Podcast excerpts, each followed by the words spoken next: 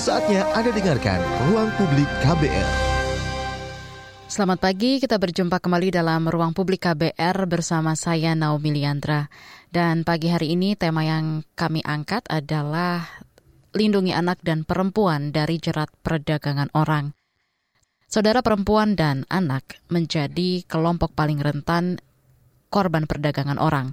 Berdasarkan data Sistem Informasi Online Perlindungan Perempuan dan Anak, Simfoni PPA, Kementerian Pemberdayaan Perempuan dan Perlindungan Anak 2020 hingga 2022, ada 1.400 lebih kasus dan 1.500-an korban tindak pidana perdagangan orang yang dilaporkan. Dan dari data itu, 96 persen korban perdagangan orang adalah perempuan dan anak. Salah satu kasus terbaru yang diungkap kepolisian adalah tindak pidana perdagangan orang atau TPPO yang dilakukan oleh dua pelaku yang melakukan eksploitasi dengan cara menjadikan ladies companion atau LC kepada kurang lebih 120 perempuan di Yogyakarta. Apa yang jadi tantangan dalam melindungi anak dan perempuan dari TPPO ini. Di ruang publik kita akan bahas dan perbincangkan hal ini bersama dengan Priyadi Santosa, Asisten Deputi Bidang Perlindungan Hak Perempuan Pekerja dan TPPO Kementerian Pemberdayaan Perempuan dan Perlindungan Anak Kemen PPPA RI, dan juga Yanti Kusumawardani, Child Protection Advisor Save the Children Indonesia. Selamat pagi, Pak Priyadi dan juga Ibu Yanti. Selamat pagi, Mbak Naomi. Selamat pagi, Assalamualaikum. Waalaikumsalam. Terima kasih sudah hadir di ruang publik KBR, Pak Priyadi dan juga Ibu Yanti ya pagi hari ini. Baik, uh, dari data Simfoni PPA, kasus TPPO 2020-2022, ada 96 persen korban perdagangan orang ini adalah perempuan dan anak. Apa yang jadi catatan Anda uh, terkait sangat tingginya presentasi perempuan dan anak yang jadi korban perdagangan orang? Silakan Pak Priyadi terlebih dahulu. Baik, terima kasih uh, Mbak Naomi. Ya. Tadi tadi memang kasusnya paling tinggi itu kan perempuan dan anak. Ini nggak lepas dari memang uh, peran perempuan dan anak itu yang posisinya masih dianggap rentan di apa dalam gender kita. Jadi dalam dalam bagaimana upaya kita untuk menata pengalaman gender itu juga masih banyak hambatan. Jadi karena ada budaya patriarki yang menganggap perempuan itu uh, masih di area domestik. Kemudian anak itu juga sebagai aset, biasanya masih beranggapan seperti itu. Kemudian juga ada yang karena kemiskinan juga dan dengan kondisi tersebut tentu pendidikan juga kurang. Yang pada akhirnya uh, apa namanya sementara dia harus mencukupi mencukupi kebutuhan ekonominya tentu dengan pendidikan yang minim ini maka uh, akhirnya anak-anak akhirnya dipekerjakan hmm. kemudian perempuannya juga meskipun hanya sebagai apa uh, pekerja rumah tangga dan sebagainya akhirnya mereka harus dituntut bekerja itu dan ini yang rentan dan berpotensi untuk mereka apa diperdagangkan. Apalagi di Indonesia sendiri kan masih uh, cukup kurang ya untuk lapangan pekerjaan dari posisi-posisi dengan skill dan pendidikan yang masih rendah tersebut. Nah, sementara tawaran di luar negeri itu kan nggak membutuhkan itu. Yang penting uh, apa namanya mereka mau dan ini yang dimanfaatkan oleh para uh, perekrut yang dalam minggu kita sebut sebagai calo biasanya seperti hmm. itu. Ini yang uh, menjerat mereka dengan bahkan mereka keluarganya diberikan uang supaya apa mereka mudah untuk dijerat gitu. Kira-kira seperti itu sebagai gambaran makronya ya. Jadi kenapa perempuan dan anak itu lebih tinggi gitu dibanding laki-laki Baik, Pak Priyadi sudah menggambarkan secara makro yang seperti itu. Kalau dari Ibu Yanti seperti apa, Bu? Ya, uh, terima kasih Mbak Naomi. Pak Priyadi, saya sepakat dengan apa yang disampaikan Pak Priyadi bahwa betul mayoritas korban perdagangan orang itu adalah perempuan dan anak. Um, seperti tadi disampaikan Pak Priyadi bahwa selain karena perdagangan orang ini umumnya berakar pada kemiskinan ya Mbak dan minimnya akses pada informasi, uh, minimnya akses pada peluang pekerjaan juga minimnya akses pada pendidikan, ketimpangan peran gender dan diskriminasi juga berkontribusi pada masalah uh, perdagangan orang yang kemudian menempatkan perempuan dan anak uh, menjadi kelompok rentan dan menempati presentasi tertinggi ya sebagai korban seperti itu. Kemudian seperti tadi disampaikan juga uh, bahwa ketimpangan uh, peran gender uh, ini juga sebagai akibat dari adanya budaya patriarki yang uh, mengakar kuat ya di uh, beberapa masyarakat gitu, terutama terhadap perempuan dan anak dan ini sering kali memperparah uh, situasi uh, kasus perdagangan orang. Demikian, Mbak. Baik, uh, Ibu Yanti dan juga Pak Priyadi. Lalu anak dan perempuan ini kan banyak jadi korban begitu ya. Apakah ini ada kaitannya dengan uh, kurangnya juga pemahaman masyarakat terkait perdagangan orang ini atau ada faktor lain lagi dari yang tadi sudah disempat disampaikan oleh Pak Priyadi ya. Bagaimana Pak Priyadi? Ya, kalau pemahaman kami juga nggak lepas dari peran pemerintah maupun uh, apa peran dari elemen masyarakat ya. Kalau kan kami juga tidak menyalahkan masyarakat artinya yang di akar rumput, tapi sebenarnya uh, peran dari kami yang harus di tingkatkan. Jadi terutama juga uh, ini meskipun kami sudah banyak memiliki uh, aturan, jadi mulai dari undang-undang, jadi kebijakan itu kami sudah banyak keluarkan, mulai dari kebijakan, peraturan pemerintahnya, ada perpresnya, ada permennya, kami pun dulu sebagai selaku ketua harian sudah mengeluarkan apa peraturan kepala hari, ketua harian bagaimana SOP, bagaimana mencegah itu juga sudah kami lakukan. Kami juga eh, apa namanya lakukan kepada elemen masyarakat, artinya organisasi masyarakat untuk juga bisa secara bersama-sama membantu eh, bagaimana mensosialisasikan bahkan apabila eh, menemukan berbagai kasus yang terindikasi itu untuk segera uh, melakukan atau melaporkan ya melakukan aksinya. Ini juga kami lakukan namun memang dibanding dengan uh, jumlah masyarakat dan apalagi uh, kondisi geografi kita dan segala macam itu yang tentu menyulitkan dari berbagai apa sudut bahwa kami masih banyak kekurangan untuk itu. Ini yang sekarang uh, makin masif. Bahkan yang terkini kami juga dengan Menko PMK sebagai koordinator secara umum dalam rangka pencegahan. Kemudian kalau PM Menteri Polhukam sebagai apa koordinator dalam hal penindakan, mm-hmm. ini sebenarnya sudah uh, kami apa pemerintah artinya sudah mengupayakan sedemikian rupa. Kemudian kami Kementerian BPA juga sebagai koordinator subgugus tugas pencegahan, khusus hanya pencegahan.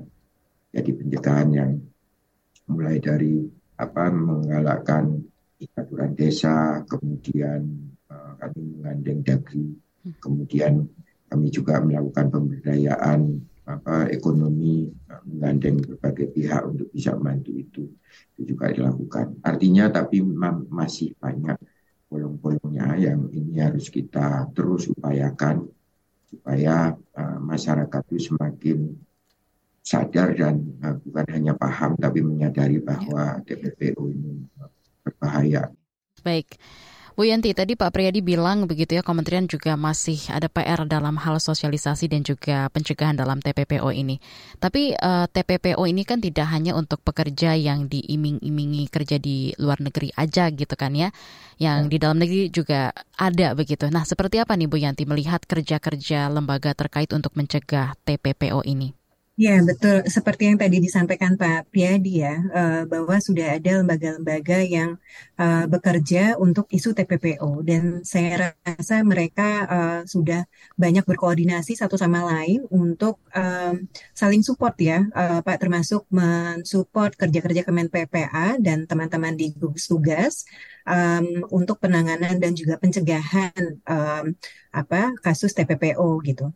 Saya juga ingin menanggapi bahwa um, selain apa kurangnya pemahaman masyarakat, um, pelaku perdagangan orang ini memang banyak menargetkan perempuan dan anak ya Mbak Naomi. Hmm. Uh, dan salah satunya ini juga disebabkan karena uh, posisi tawar mereka, uh, perempuan dan anak ini dianggap lemah di hadapan keluarga dan masyarakat. Yang ini juga disebabkan oleh pengaruh norma sosial, stigma, dan juga budaya patriarki seperti tadi disampaikan. Nah, um, norma sosial dan stigma ini juga tidak hanya mempengaruhi uh, perdagangan orang, tetapi juga berdampak pada pola pemberian layanan kepada korban dan penerima apa penerimaan masyarakat serta keluarga kepada individu yang dikategorikan sebagai korban.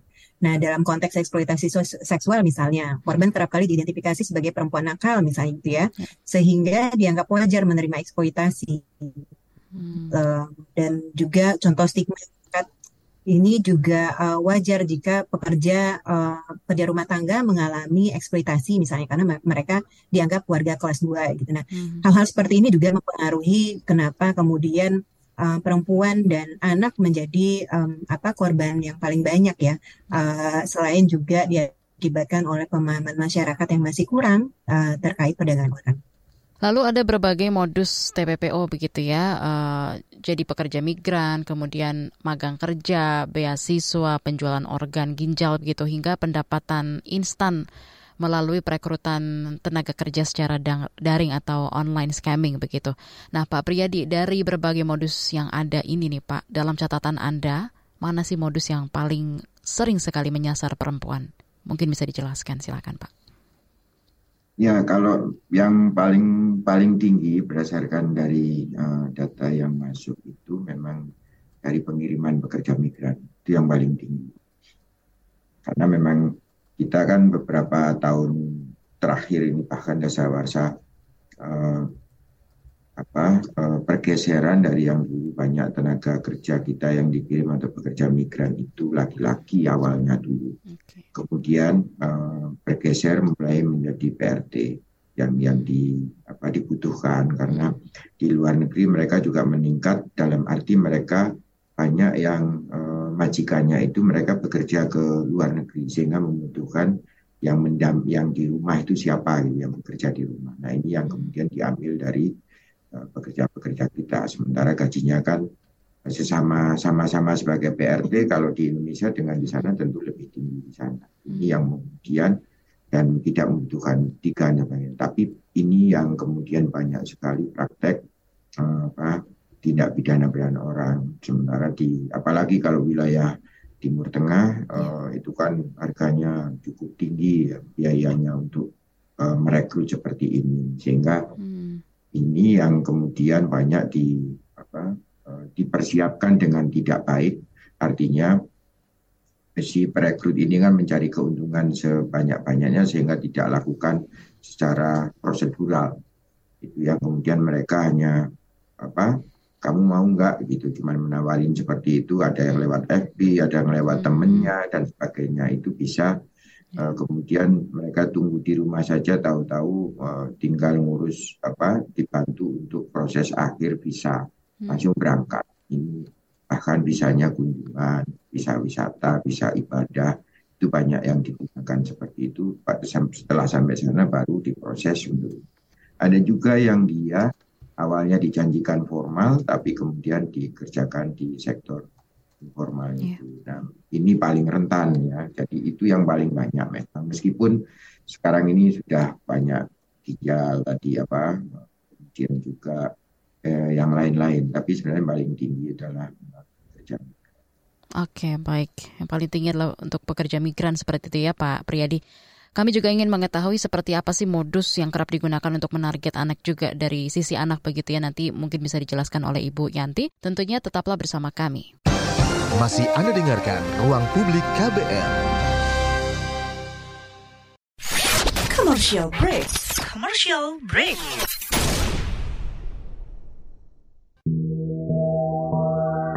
The Sounds Project Volume 6 is coming. coming. Step into the melodic heavens of the Sounds Project, where music takes you to a dreamlike world of pure imagination. August 11, 12, and 13, 2023 at Alliance Eco Park, Anchal, with international lineups. Mac Airs.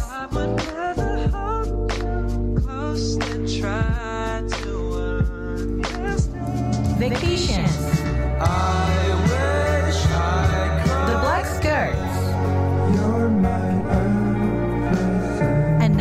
performances by Noah, Tulus, Raisa, JKT48, Leodra, Tiara Anini, and many more.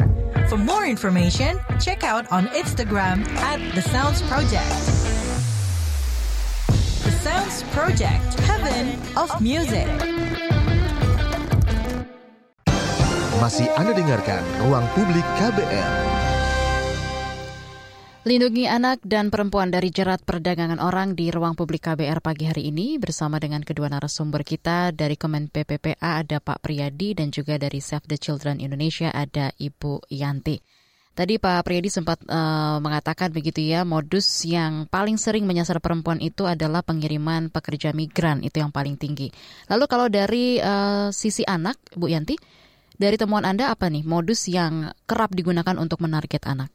Ya Mbak, um, saya ingin menambahkan apa yang disampaikan oleh Pak Priyadi ya. ya Betul silakan. bahwa modus yang paling banyak itu adalah uh, menjadi buruh migran gitu ya.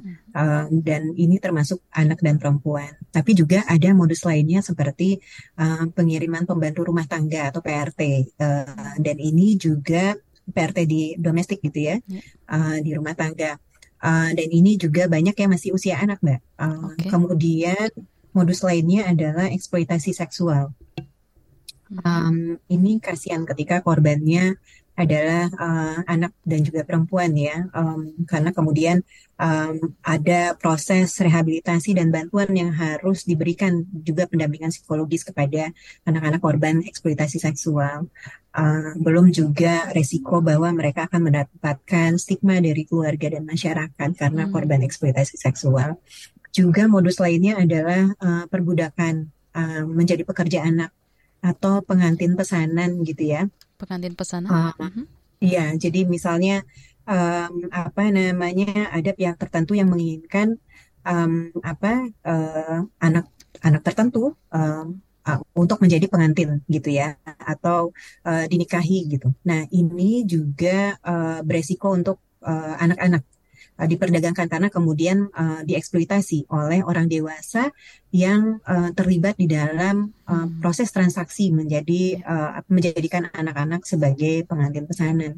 Kemudian pekerja anak juga ini modus um, apa uh, trafficking untuk anak-anak uh, uh, perdagangan orang um, seperti tadi uh, jual beli organ tubuh, uh, adopsi ilegal ini juga menjadi salah satu modus untuk uh, perdagangan anak ya. Hmm. Um, karena padahal di Indonesia sendiri untuk proses adopsi sudah banyak peraturannya dan um, melalui uh, persidangan dan proses pemberkasan yang ketat gitu sehingga harusnya tidak terjadi um, sampai kepada penculikan anak dan remaja. Uh, ada beberapa hal yang uh, terjadi di dalam proses uh, beberapa modus ini selain seperti uh, jeratan hutang gitu ya uh, disampaikan oleh pelaku bahwa uh, anak atau perempuan ini kemudian berhutang karena proses dokumen yang panjang dan mahal ya Pak Priadia sehingga mereka uh, dianggap berhutang kepada pelaku dan ini menjadi hmm. uh, menjadikan mereka terikat kepada pelaku untuk terus berada di dalam uh, posisi sebagai korban gitu. Hmm. Atau mungkin dia dibilang tiketnya mahal karena uh, mendatangkan mereka ke wilayah yang lain itu uh, harus beli tiket dan tiketnya mahal. Atau juga uh, dokumennya ditahan gitu hmm. sehingga uh, terutama untuk yang um, pindah negara gitu ya proses atau status keimigrasiannya menjadi uh, tertahan, jadi dia nggak bisa kabur juga gitu. Hmm. Atau juga menggunakan kekerasan uh, dan mengancam dengan rasa takut. Ini sering kali menjadi modus pelaku terhadap uh, kasus perdagangan orang gitu. Itu mbak mungkin tambahannya. Terima kasih. Baik, jadi kalau untuk anak ini bisa dibilang cukup banyak ya bu ya modusnya dan kadang tidak nampak seperti perdagangan orang begitu ya, uh, seperti adopsi atau anak yang diajak bekerja. Iya, okay. betul sekali, Mbak. Oke okay, baik. Lalu TPPO ini memang uh, disebut kejahatan luar biasa atau extraordinary crime yang diatur dalam Undang-Undang Nomor 21 Tahun 2007 tentang pemberantasan tindak pidana perdagangan orang dan khusus anak uh, juga sudah ada Undang-Undang Perlindungan Anak. Uh, Pak Priyadi terlebih dahulu ya mungkin ya dari sisi regulasi sendiri nih Pak, apakah undang-undang dan aturan turunannya sudah melindungi anak dan perempuan dari perdagangan orang ini Pak? Ya, kalau dari uh, nanti kan di Undang-Undang Perlindungan Anak, Undang-Undang kemudian Undang-Undang yang tadi saya sebutkan di awal nomor 21 tahun 2007 kemudian ada juga PP Peraturan Pemerintah nomor 9 tahun 2008 tentang tata cara dan mekanisme pelayanan terpadu bagi saksi dan atau korban PPO itu juga sudah ada. Kemudian kami uh, apa uh, juga waktu inisiasi untuk menyusun peraturan presiden nomor 22 tahun 2021 ini sebagai perbaikan dari nomor 69 tahun 2008 tentang gugus tugas karena memang tidak bisa sendiri maka dikeluarkanlah Perpres ini. Kemudian yang uh, yang terbaru itu kan Perpres nomor 19 itu tentang rencana aksinya tahun 2023. Ini juga sudah uh, apa meskipun Perpres tersebut tahun 2020 sampai 2024, mm-hmm. tapi sebenarnya itu uh, apa namanya sudah harus dimulai sejak 2020 yang lalu. Kemudian ada juga kami terbitkan peraturan menteri nomor 8 tahun 2021 tentang standar operasional prosedur untuk bagaimana melayani uh, saksi korban. Kemudian ada juga peraturan tentang pembentukan gugus tugasnya yang ada di pusat. Jadi uh, peraturan peraturan ini kami sudah uh, banyak ya terbitkan. Kemudian ini memang implementasi sama komitmen mm -hmm. yang paling utama sebenarnya Perpres itu sudah sebagai komitmen tertinggi, tapi eh, apa namanya memang masih harus tetap kuat dikoordinasikan. Jadi kalau kami dulu juga melakukan koordinasi antar suku tugas, kemudian selain juga langsung eh, seluruh 27 kementerian lembaga yang bergabung, itu pun masih ditambah per suku tugas harus kita uh, koordinasikan. Artinya dicek capaiannya aksinya yang sudah uh, di apa dituangkan dalam rencana aksi itu apakah komit dilakukan itu juga kami uh, atau nah sekarang kan tugas ini akan diemban oleh uh, ketua harian yang baru artinya uh, Kapolri gitu. Tapi saya yakin akan semakin kuat ya dengan Polri apalagi memiliki kaki sampai ke desa jadi hmm apa namanya uh, progresnya tentu akan jauh lebih baik dibanding kami yang kewenangannya sangat terbatas. Oke. Okay. Seperti itu Mbak Naomi. Mungkin bisa ditanggapi oleh Ibu Yanti juga, gimana Bu? Kalau terkait uh, peraturan regulasi Kemen PPA yang paling hafal ya, ya. Um, apa namanya uh, apa kami dari Safety Children juga mengapresiasi peran pemerintah uh, dan uh, terutama Kementerian Pemberdayaan Perempuan Perlindungan Anak um, dengan apa adanya banyak peraturan ya. Um, minimal paling tidak ada tiga lah ya. Tiga peraturan perundangan yang mengatur tentang perdagangan orang. Uh, yang pertama adalah Undang-Undang Nomor 21 Tahun 2007 tentang pemberantasan tindak uh, pidana perdagangan orang Kemudian Undang-Undang Nomor 14 Tahun 2009 tentang pengesahan protokol untuk mencegah, menindaklanjuti, menghukum perdagangan orang, uh, terutama perempuan dan anak nih Mbak, uh, melengkapi konvensi uh, PBB ya tentang yeah. menentang tindak pidana uh, transnasional yang terorganisir. Juga ada Undang-Undang Nomor 12 Tahun 2017 tentang pengesahan konvensi ASEAN menentang perdagangan orang, terutama perempuan dan anak. Nah, um, Pemerintah telah melakukan banyak upaya, saya rasa, untuk mencegah dan menangani tindak pidana uh, perdagangan orang, antara lain seperti yang sudah banyak disampaikan uh, oleh Pak Priyadi bahwa uh, sudah dibentuk gugus tugas uh, pencegahan dan penanganan tindak pidana perdagangan orang atau uh, GTPPTPO ya. Dan ini uh, resmi ditegaskan oleh uh, Perpres tadi uh, sebagai kebijakan tertinggi RI nomor 69 tahun 2008. Um, kemudian juga pemerintah mendorong terbentuknya uh, pusat pelayanan terpadu uh, baik yang berbasis rumah sakit maupun yang berbasis masyarakat. Nah ini saya rasa beberapa upaya baik pemerintah untuk melakukan uh, pencegahan dan penanganan ya uh, tindak pidana perdagangan orang uh, yang patut diapresiasi walaupun memang pada pelaksanaannya perlu kerjasama dan dukungan dari semua pihak uh, supaya masalah uh, tindak pidana perdagangan orang itu semakin komprehensif uh, penanganannya gitu ya. Oke, baik Ibu Yanti dan juga Pak Priyadi, tetaplah bersama kami. Masih Anda dengarkan Ruang Publik KBR. Commercial break. Commercial break.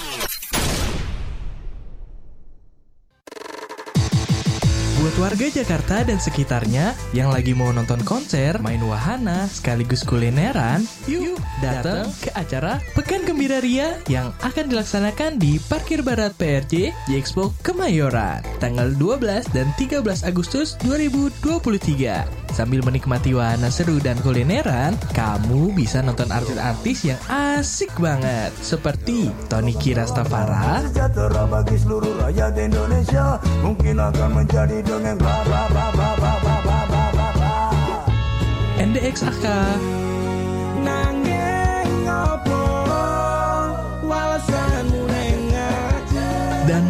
masih banyak lagi. Yuk buruan cek Instagram at Pekan Gembira Ria buat tahu detail lengkapnya. Masih Anda dengarkan Ruang Publik KBR. Terima kasih Anda masih menyimak Ruang Publik KBR dengan tema Lindungi Anak dan Perempuan dari Jerat Perdagangan Orang bersama dengan Kementerian PPPA dan juga Save the Children. Ada Ibu Yanti dan juga Pak Priyadi. Baik, eh, sebelum kita baca beberapa komentar ataupun juga pesan WhatsApp yang masuk di KBR di ruang publik, sebelumnya saya mau tanya terlebih dahulu kepada Pak Priyadi dan juga Ibu Yanti ya. Selain upaya penindakan, tentunya upaya pencegahan ini juga harus jadi perhatian utama. Nah, berbagai upaya pencegahan yang diluncurkan seperti pembentukan gugus tugas pencegahan dan penanganan TPPO atau GTPP TPPO ini di tingkat pusat dan daerah menggagas pembentukan community watch begitu ya.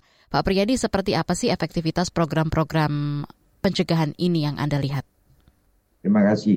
Kalau standar yang eh, apa kami lakukan itu kan memang fungsi tentu kami kembalikan kepada fungsinya Kementerian BPA itu kan melakukan advokasi maupun sosialisasi ya tapi Hmm. tapi kan kita perluas dalam arti eh, inovasi-inovasi yang harus dilakukan. Jadi kalau untuk advokasi ke daerah, kemudian itu juga kami sudah lakukan, kemudian rapat-rapat koordinasi kita lakukan, memang itu sebagai ini. Nah kami juga menggalang eh, masyarakat. Dulu kami juga memiliki permen nomor 13 ya, tahun 2000. Eh? Tahun 2013 itu. Itu yang tentang bagaimana menggerakkan eh, partisipasi masyarakat dalam rangka untuk eh, pencegahan dan penanganan tindak pidana orang yang karena ada undang-undang pemerintah daerah tentu kami harus perbaiki kita revisi mengikuti dengan eh, apa menyesuaikan dengan yang sekarang ini sedang masuk di biro hukum eh, bagaimana memperluas itu jadi community watch itu Mhm. yang dilakukan itu kan sebenarnya partisipasi masyarakatnya kan mulai dari level yang paling bawah di desa sampai kepada level di pusat. Jadi organisasi ini kan ada yang pusat, ada juga yang di provinsi, ada juga yang di kabupaten, bahkan di desa.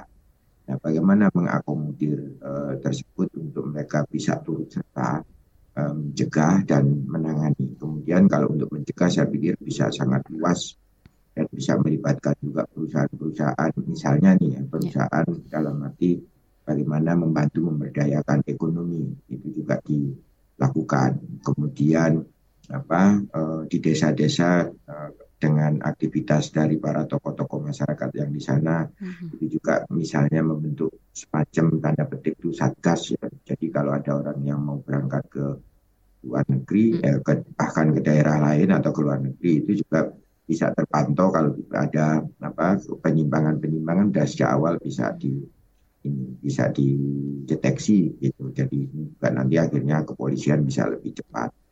Nah, itu digalang. Gitu. Iya, baik. Eh, terima kasih Pak Priyadi. Mungkin ada tambahan dari Ibu Yanti, lalu dari Save the Children sendiri nih Bu, seperti apa sih program-program yang eh, dibuat untuk mencegah anak menjadi target TPPO? Bisa dijelaskan, silakan. Ya, eh, terima kasih Mbak. Em, untuk community watch sendiri sebenarnya menurut kami merupakan upaya yang baik sekali ya karena mendekatkan eh, upaya-upaya pencegahan ke masyarakat. Jadi lebih dekat ke anak dan perempuan yang ada di eh, desa-desa gitu ya. Eh, dan ini melibatkan tokoh agama, tokoh masyarakat, eh, aparat desa, eh, pemangku kepentingan yang lebih didengar eh, pendapat-pendapatnya oleh eh, anak, keluarga uh, yang terutama yang rentan menjadi uh, ter- terlibat di dalam perdagangan orang. Uh, sehingga ketika kita mendekatkan upaya-upaya berbasis masyarakat ini kepada uh, keluarga-keluarga di desa, ini akan lebih efektif saya rasa karena um, mereka yang membuat keputusan, mereka yang lebih uh, cepat didengar, dikenal oleh warga, sehingga pesan-pesan yang disampaikan untuk pencegahan-pencegahan TPPO um, lebih mudah masuk dan diterima oleh masyarakat. Saya rasa seperti itu, uh, sehingga uh, ini akan efektif untuk mencegah, terutama anak dan perempuan menjadi korban perdagangan orang. Uh, untuk upaya-upaya yang sudah dilakukan oleh Save the Children, um, kami melakukan uh, pelatihan-pelatihan ya, terutama kepada anak, uh, anak dan remaja uh, terkait perlindungan anak. Penting yang kami rasa penting bagi mereka uh, untuk mengetahui isu-isu uh, perdagangan uh, isu-isu perlindungan anak, terutama juga perdagangan orang. Uh, sehingga seperti yang tadi di awal disampaikan juga yeah. oleh uh, Pak Priyadi bahwa uh, salah satu akar masalah dari perdagangan orang, orang adalah akses pada informasi. Maka kepada anak juga melatih mereka tahu tentang informasi perlindungan anak, eh, isu-isu uh, perdagangan orang, resiko mereka, rentan dan dampaknya men, uh, terlibat di dalam perdagangan orang, hmm. itu menjadi hal yang utama. Jadi mengkapasitasi anak menjadi hal utama yang kami lakukan di lapangan. Um, kemudian mengembangkan sistem perlindungan anak di desa, uh, kerjasama juga dengan Kementerian Pemberdayaan Perempuan Perlindungan Anak, uh, kita mengembangkan dan memperkuat PATBM atau perlindungan anak terpadu berbasis masyarakat, uh, yang mana ini bekerja sama dengan forum-forum anak, ya. juga yeah. um, merekrut kader-kader dari masyarakat untuk uh, berupaya mencegah dan uh, melakukan penanganan yang sederhana untuk kemudian merujuk kasus yang kompleks ke uh, dinas atau pemerintah di level kabupaten kota juga provinsi jika perlu gitu ya. Kemudian melatih orang tua memberikan sosialisasi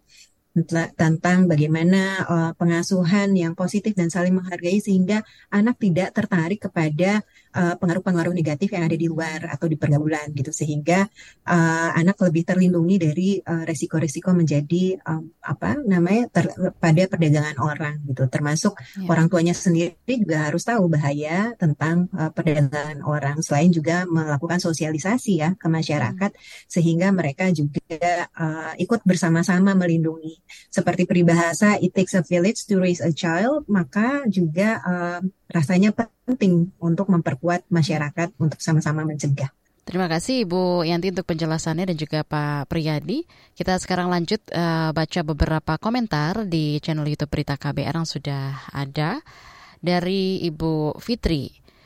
Dalam beberapa bulan ini ada berbagai pengungkapan kasus TPPO. Bagaimana pendampingan terhadap korban supaya tidak menjadi korban kembali. Apa Kemen PPPA dan Save the Children ada program untuk mereka? Silahkan bisa ditanggapi terlebih dahulu oleh Pak Priyadi, lalu lanjut dari Ibu Yanti.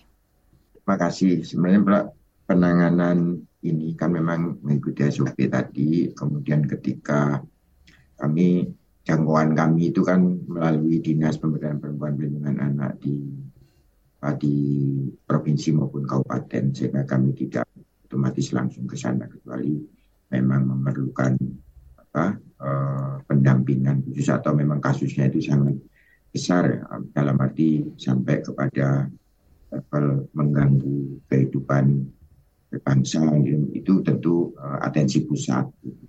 Nah, yang dilakukan adalah memang uh, mendampingi korban. Jadi ketika uh, mereka ini tentu koordinasi dengan dinas sosial hmm. yang melakukan pelayanan yang memang bertanggung jawab dalam rangka pemulangan korban-korban ini ya pemulangan sampai uh, apa, reintegrasi sosial itu ketika sudah sampai di rumah tentu uh, dia harus didampingi. Jangan sampai nanti mereka dapat apa di masih diganggu lagi oleh uh, tadi dari bagian dari entah itu perekrut entah itu sindikat entah itu calonnya ini yang paling sering bahkan uh, mereka juga masih sering diganggu itu kan supaya cabut berkas misalnya seperti itu. Ini juga uh, perlu dilakukan pendampingan semacam ini supaya dia tidak menjadi uh, apa kasusnya terulang. Ini kan memang masih sangat rentan.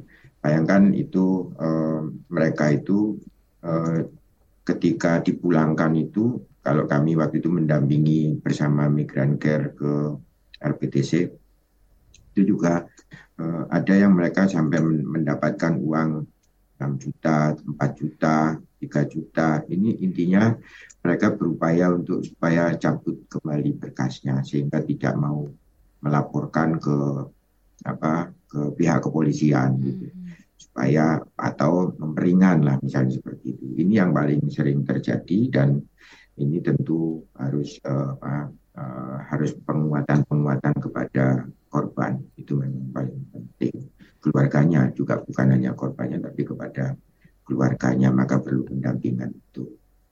Dan kami juga tentu terima kasih ya dengan uh, Mbak Yanti ini dengan Save the itu kan melakukan banyak upaya uh, tentu kerjasama yang semacam ini harus kita tingkatkan dan kita tularkan ke daerah-daerah lain karena memang ini terutama di kantong-kantong kita banyak 10 provinsi. Kalau kabupatennya kan tentu uh, sangat banyak ya.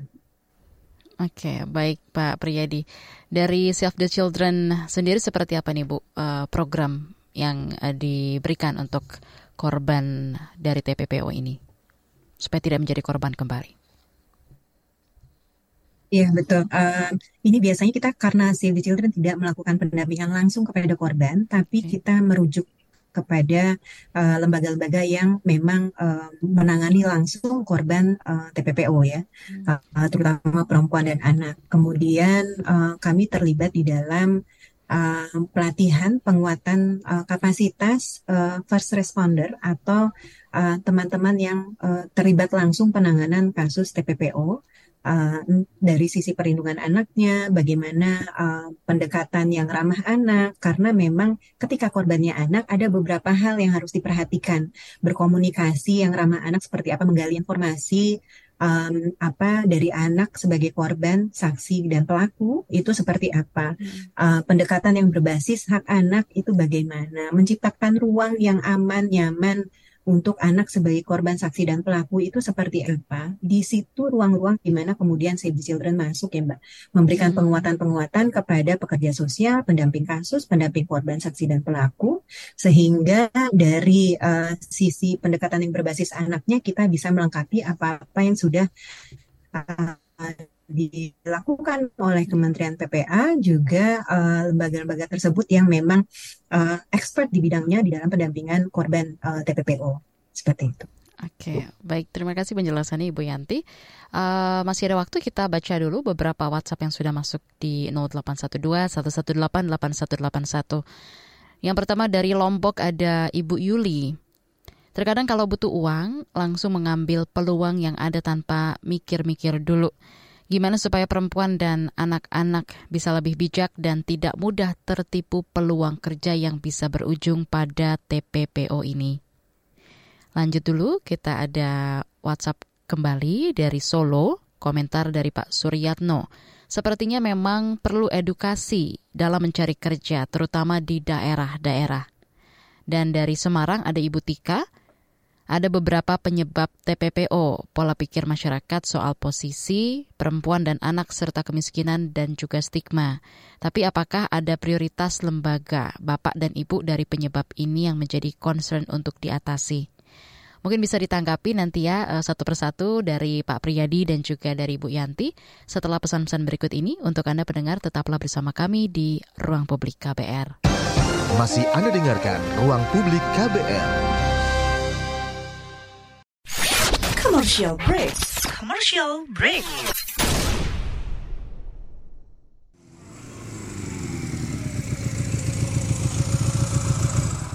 BC paket. Yuhu, paket buletin pagi aku udah datang.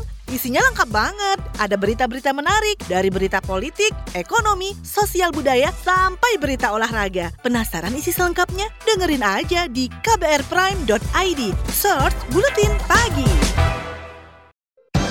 Masih Anda dengarkan Ruang Publik KBR. Kita sudah berada di siaran akhir Ruang Publik KBR pagi hari ini dengan tema Lindungi Anak dan Perempuan dari Jerat Perdagangan Orang. Bersama dengan kedua narasumber kita dari Kemen PPPA ada Pak Priyadi dan juga dari Save the Children ada Ibu Yanti. Baik, tadi sudah ada beberapa pesan WhatsApp yang masuk yang intinya adalah soal akar penyebab TPPO dan info soal mencari kerja begitu ya. Bisa ditanggapi terlebih dahulu oleh Ibu Yanti, lanjut dengan Pak Priyadi, silakan. Iya, uh, tadi terkait anak dan perempuan yang mudah tertarik gitu ya yeah. terhadap uh, tawaran-tawaran uh, bekerja ya uh, entah di luar negeri atau di dalam negeri dengan tawaran-tawaran uh, tertentu yang menggoda lah gitu ya. Hmm. Nah, saya rasa untuk uh, mengatasi uh, beberapa hal uh, seperti ini uh, perlu uh, informasi yang disosialisasi um, ya terkait um, perdagangan orang. Saya rasa hal ini penting dilakukan di desa-desa, kota, uh, wilayah urban dan uh, rural. Um, apa karena memang perdagang ya, seperti yang di awal tadi disampaikan bahwa salah satu akar masalah perdagangan uh, orang ini adalah kurangnya akses pada informasi um, termasuk informasi bahwa bisa jadi tawaran eh, tawaran-tawaran yang disampaikan itu adalah fiktif, tidak seperti yang ditawarkan gitu ya. Hmm. Uh, karena in, ini yang kemudian menjerat uh, banyak perempuan dan anak uh, dalam kasus perdagangan orang, uh, sehingga menyampaikan informasi yang akurat kepada um, apa uh, masyarakat, terutama perempuan dan anak yang rentan menjadi uh, kordera. Uh, yang uh, rentan terhadap isu perdagangan orang. Uh, kemudian uh, untuk yang bursa tenaga kerja betul, uh, saya rasa orang tua dan anak-anak uh, per, uh, perlu berhati-hati ya terhadap uh, apa pun tawaran pekerjaan yang datang. Kalaupun ingin mencari pekerjaan, uh, saya rasa perlu uh, datang dan berpartisipasi pada bursa-bursa tenaga kerja yang sering kali diadakan di kota-kota ya, secara berkala tahunan atau uh, per semesteran gitu. Biasanya suka ada tuh. Uh, nah ini uh, dan biasanya bursa uh, apa tenaga kerja ini di, uh, diselenggarakan kerjasama dengan pemerintah sehingga valid gitu ya. Hmm. Um, apa penyedia uh, lowongan pekerjaan yang disediakan gitu di uh, bursa tenaga kerja. Nah ini menjadi hal yang mungkin bisa dicoba dan diinformasikan kepada para pencari kerja uh, apa uh, supaya mereka tidak terjebak kepada tawaran-tawaran uh, pekerjaan yang fiktif justru menjerumuskan mereka menjadi korban TPPO gitu. Uh, yang juga harus diantisipasi adalah tawaran yang datang dari uh, sudah sukses sebelumnya padahal mungkin hmm. uh, yang bersangkutan juga korban yang kemudian menjadi pelaku perdagangan orang. Nah, ini yang juga perlu antisipasi yeah. ketika ada hal-hal atau informasi yang mencurigakan, uh, kita harus selalu waspada dan berkonsultasi hmm. uh, kepada aparat desa, misalnya tokoh agama, tokoh masyarakat yang ada di wilayah sekitar uh, untuk mencari keakuratan informasi yang uh, kita dengar terkait lowongan pekerjaan tersebut. Itu mungkin yang Mbak dari saya. Terima kasih. Baik, Ibu Yanti. Silakan tanggapan dari Pak Priyadi. Ya, um, mungkin nanti nggak jawab satu-satu ya. Tadi ya. ada dari Lombok, dari Solo, dari Semarang. Ya, silakan Pak. Mhm. Jadi um, kalau untuk yang yang juga perlu dilakukan memang pemberdayaan ekonomi di ketika melakukan pemberdayaan itu kan tentu tidak hanya dalam hal ekonominya tapi juga pemberdayaan hmm dari yang lainnya, apakah itu pengetahuannya, pendidikannya, dan sehingga masyarakat itu benar-benar bisa memahami resiko-resiko apabila uh, mau bekerja yang lama di tempat yang jauh, apalagi di luar negeri, itu kan tentu uh, harus apa namanya dilakukan berbagai hal ya, disiapkan dengan baik. Nah, pemberdayaan ekonomi ini sebagai contoh kami uh, juga waktu itu uh, seperti dilakukan di Flores Timur ini salah satu sebenarnya di mm-hmm. di provinsi-provinsi lain atau di kabupaten lain banyak sekali dilakukan juga. Kalau di Flores itu uh, eh, PT Duanyam jadi kerjasama dengan uh, eh, PT Duanyam untuk melakukan apa upaya pemberdayaan ekonomi di desa tersebut sehingga masyarakatnya yang selama ini memiliki produk-produk untuk apa menganyam dan tenun tapi mereka masih sifatnya lokal. Nah, kemudian di, dibantu oleh uh, ini dilakukan pelatihan, bagaimana mengelolanya dan sebagainya. Akhirnya ya. dengan PT Duanyam ini bisa sampai diekspor gitu. Nah ini kan apa dan itu tidak hanya berhenti di satu desa itu, tapi desa sekitarnya bahkan sudah melingkupi beberapa puluh desa untuk bergabung di sana yang akhirnya ini mengurangi tindak pidana perdagangan orang atau orang tidak tertarik lagi bekerja di luar negeri. Nah kemudian juga yang perlu dikembangkan desa migran produktif itu itu banyak informasi-informasi yang juga sampai di desa pedesaan. Jadi bagaimana sih syarat dan kemudian prosedur bekerja luar negeri itu supaya di benar-benar di apa dijalankan. Jadi tidak langsung tergiur begitu gampang yeah. kok pergi ke luar negeri gitu. Terus satu lagi yang juga uh, kemarin saya waktu ke melakukan pelatihan TOT ke para para instruktur BLK dan calon pekerja migran di atau kami ya di di Kabupaten Tulungagung ternyata di sana juga memiliki peraturan desa yang mensyaratkan kalau yang pergi ke luar negeri hmm. itu maka anaknya tersebut sama siapa itu harus di, dijelaskan di laporan di desa ya. sehingga anaknya tidak apa jangan sampai mereka terlepas dari pengasuhannya. hmm. ada peraturan desa semacam itu. Jadi itu kira-kira yang uh, dapat kami sampaikan. Uh, artinya masih banyak. Baik, baik Pak Priyadi dan juga Ibu Yanti. Uh, mungkin bisa dibilang ini pertanyaan terakhir juga begitu ya. Peran aktif uh, masyarakat seperti apa nih, Pak Bu, yang bisa dilakukan warga dan juga keluarga supaya uh, TPPO ini bisa dicegah atau dideteksi sejak dini? Bisa dari Ibu Yanti terlebih dahulu, lalu lanjut uh, oleh Pak Priyadi. Masing-masing bisa satu menit, silakan. Iya, baik. Terima kasih Mbak Naomi um, peran aktif masyarakat yang bisa dilakukan untuk mencegah uh, eh, TPPO dan mendeteksinya, saya rasa juga uh, mencari informasi ya, mencari dan menyebarkan informasi terkait TPPO uh, eh, dan bahayanya seperti apa, terutama ke keluarga-keluarga yang rentan, keluarga-keluarga uh, yang terjerat kemiskinan, uh, yang anak-anaknya putus sekolah.